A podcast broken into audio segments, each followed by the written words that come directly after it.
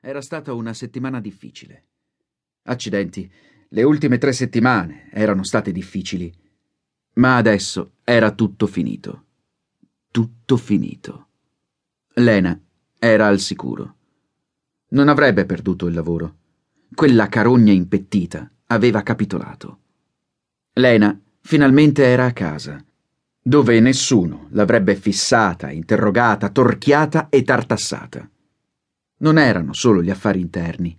Tutti volevano sapere cos'era successo quando avevano fatto irruzione, cosa aveva trovato in quello scantinato buio e umido. Elena, invece, voleva dimenticare tutto quanto.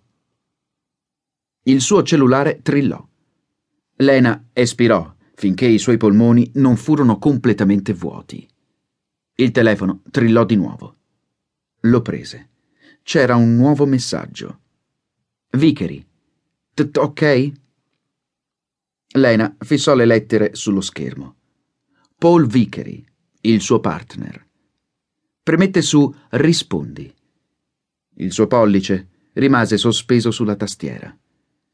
Il rombo distante di una motocicletta scosse l'aria.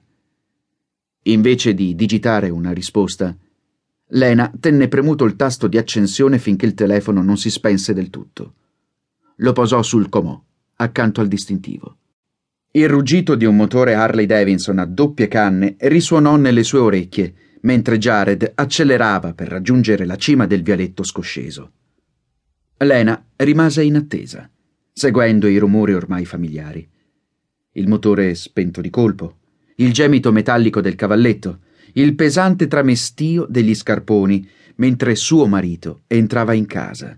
Posava casco e chiavi sul tavolo della cucina, benché lei gli avesse chiesto un milione di volte di non farlo.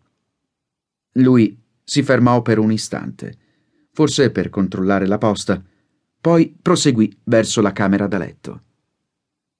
Lena dava le spalle alla porta e contava i passi di Jared che percorreva il lungo corridoio. La sua falcata sembrava incerta, riluttante. Probabilmente aveva sperato di trovare Lena già addormentata. Jared si fermò sulla soglia. Evidentemente aspettava che la moglie si girasse.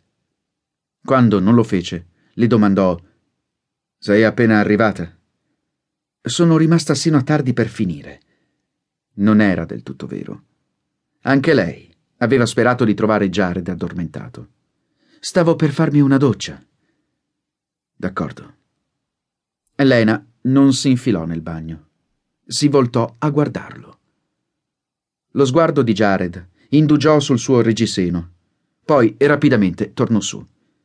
Indossava l'uniforme. Aveva i capelli scarmigliati per via del casco.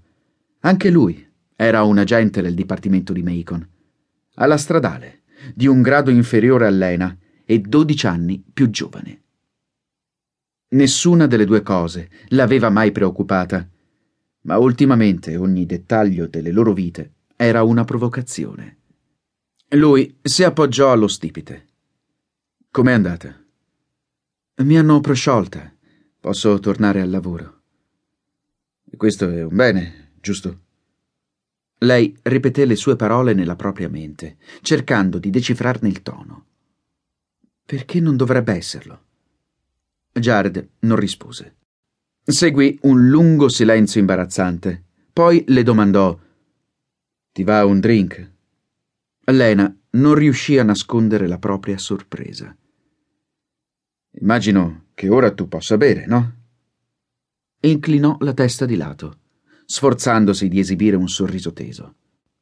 Era di qualche centimetro più alto di Lena ma il fisico muscoloso e l'eleganza atletica lo facevano sembrare più grosso. Di solito. Lui si schiarì la voce per farle sapere che aspettava una risposta. Lei fece un cenno d'assenso. Ok. Jared si allontanò, ma il suo bisogno indugiò nella stanza con lei, avvolgendola, quasi soffocandola. Aveva bisogno che Lena crollasse. Aveva bisogno di esserle di sostegno. Aveva bisogno che gli dimostrasse che quel che era accaduto l'aveva sconvolta, l'aveva cambiata.